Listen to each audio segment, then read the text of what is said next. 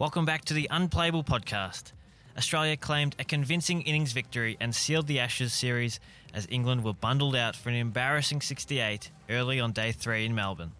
Starting the day on 4 for 31, Joe Root and Ben Stokes' positive start lasted only five overs as Mitchell Starc bowled a beauty to clean bowl Stokes.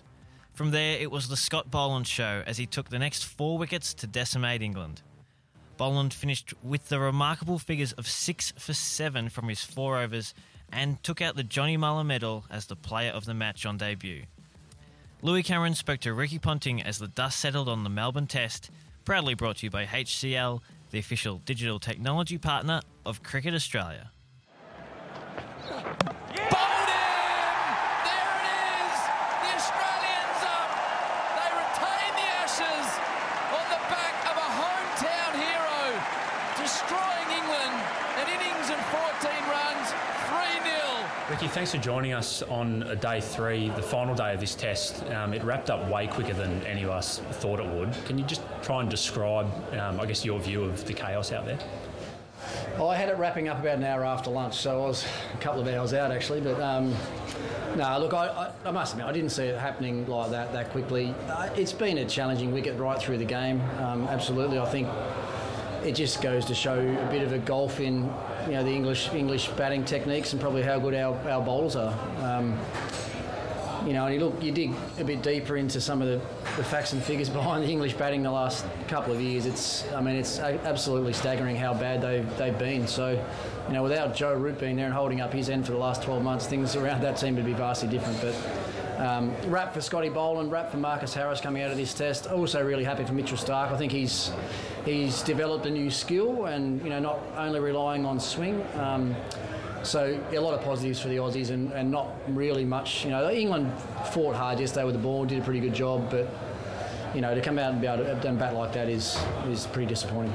Let's pick up what you were saying there about Mitchell Starc. I heard him on radio this morning talking about he saw that Jimmy Anderson didn't swing the ball at all during this test, and he said, "Well, if he can't swing it, I won't be able to swing it."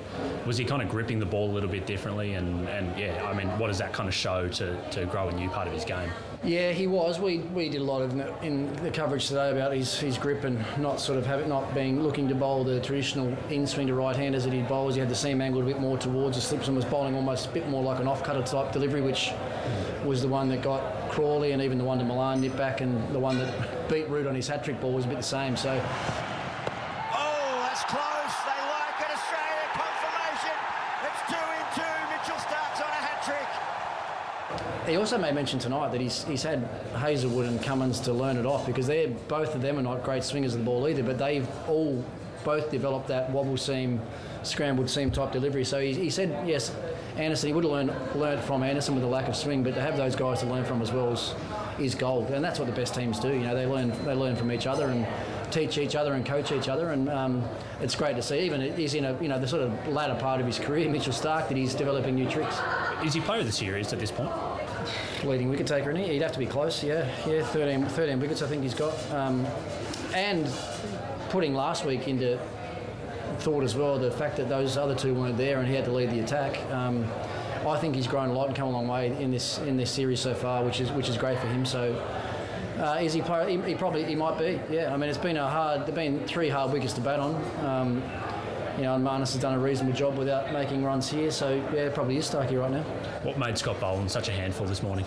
Oh, it's just the conditions, the perfect conditions for him to bowl on. You know, he, horses for courses selection anyway. He, he knows these conditions well, but he, he's you know probably got more seam because of the way he bowls and his even his trajectory and the length that he bowls. It was just perfectly suited for him. So. Um, and got his tail up last night. Those two wickets last night would have helped and overflowed with some confidence into today, and ran in and did, did what he does and got the rewards. To Mark Wood, who's a fighter. Straight back to the ground. Scotty Boland has taken five. The man could do no wrong in front of his home crowd. 3.1 overs. Five for five. Australia left out Jhye Richardson after taking five for in, in Adelaide. They left him out here. Could they leave out Scotty Boland in Sydney after taking five wickets in Melbourne? Yeah, I mean, I, I don't even really want to say this, but that could conceivably be the last test that he plays. It's staggering to think. He's almost 33. He's just taken six for seven. It's taken! Boland's got six at the G! Build the man a statue!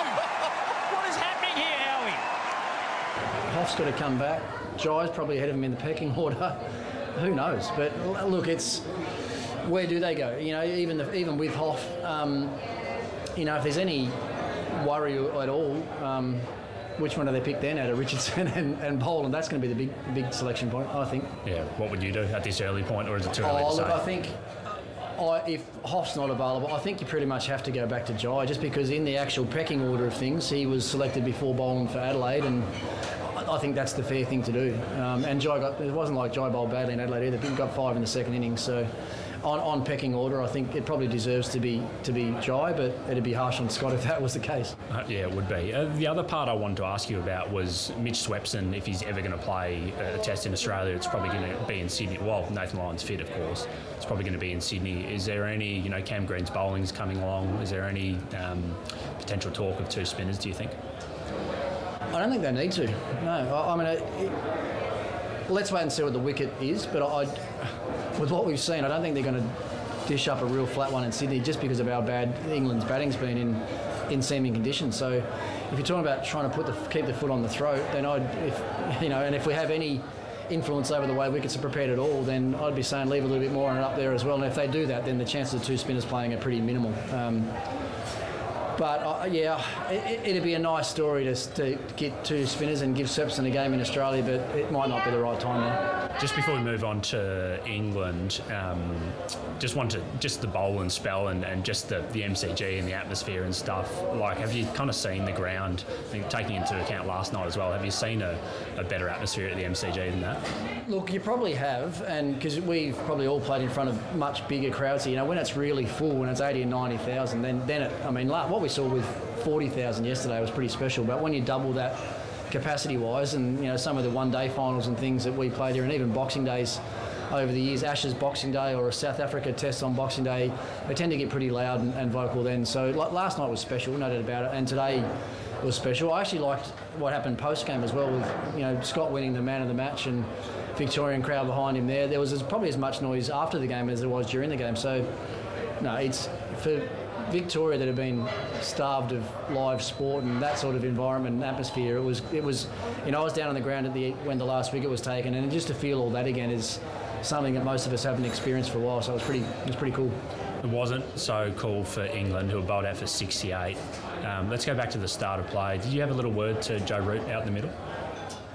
Uh, well, yeah, we're just chatting about the wicket really and um, how difficult it's been for batting and um, what their approach, or what he thought their approach needed to be this morning compared to the way they started their first innings batting. Um, and they, I think they tried to do it. To be honest, they tried to be a bit more aggressive the way that Stokes started, and even the way that, that Joe started driving the ball down the ground early. You can see there was a little bit of a change in intent from them, which I, I actually thought they needed. Because if you're going to sit back and just try and defend and wait on the Australian bowlers on, on that wicket, they're just going to get you out anyway. So. Um, yeah, but there was no more. I wasn't saying much. I was sitting back and listening to most of it, but um, just interested to hear what he thought his thoughts were going to be. If you're in his shoes now, what would you do?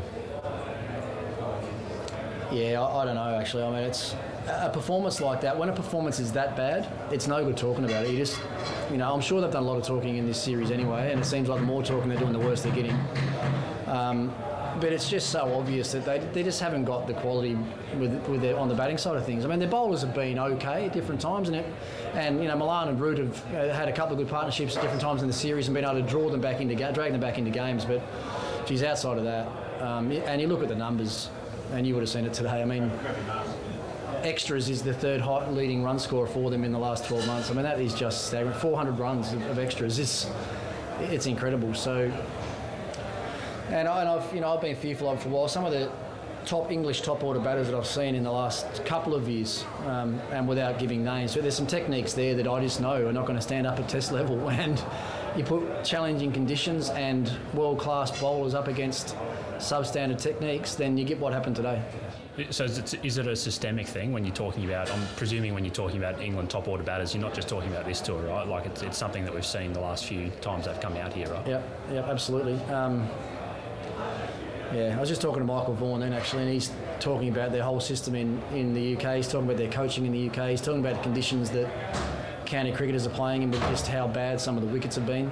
He was telling me about a game, Essex and Northampton, that a four-day game that should have been over on the first day. If they had have taken the extra half an hour on the first day, day one, the whole game would have been over. Two teams bowled out twice in a day.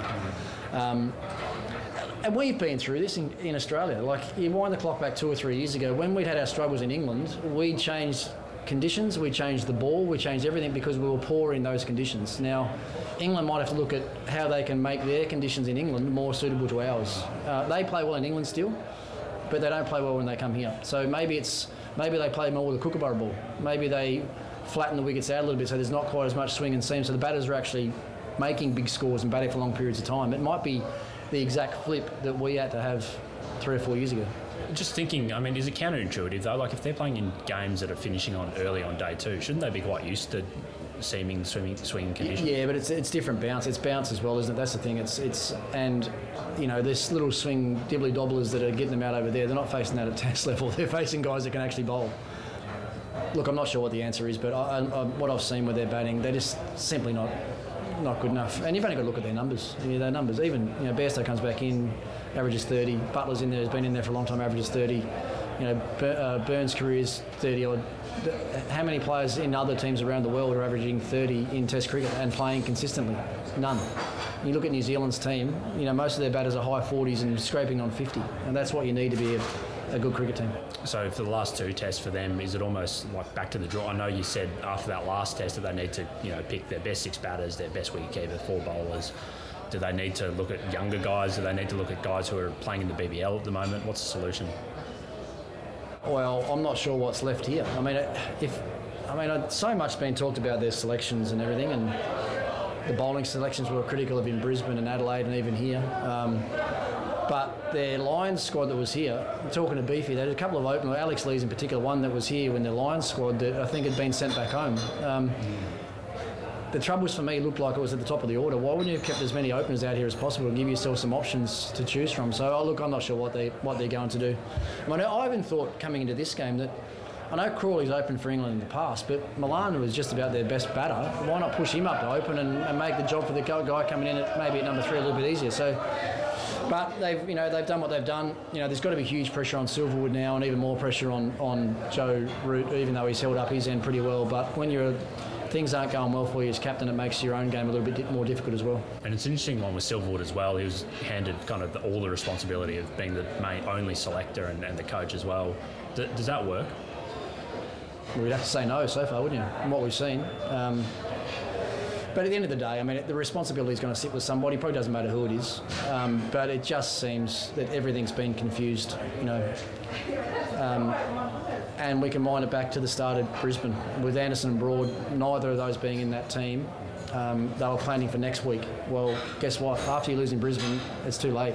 And then when they got to Adelaide, they left Wood out planning for this week. Well, you, now you're 2 0 down and you're going to Melbourne and, and you've got a wicket that's suited the seamers better than any. So they're all their planning. They had no idea they're going to come to Melbourne and see a wicket like that. So the planning has been wrong. And I don't care what he says about he would. He, Silverwood last week said he would, would have picked the same team for Adelaide again. Well, if that's what they think, they're they're not being honest with each other. Can you see it? And uh, can you see it going any other way than a whitewash at this point?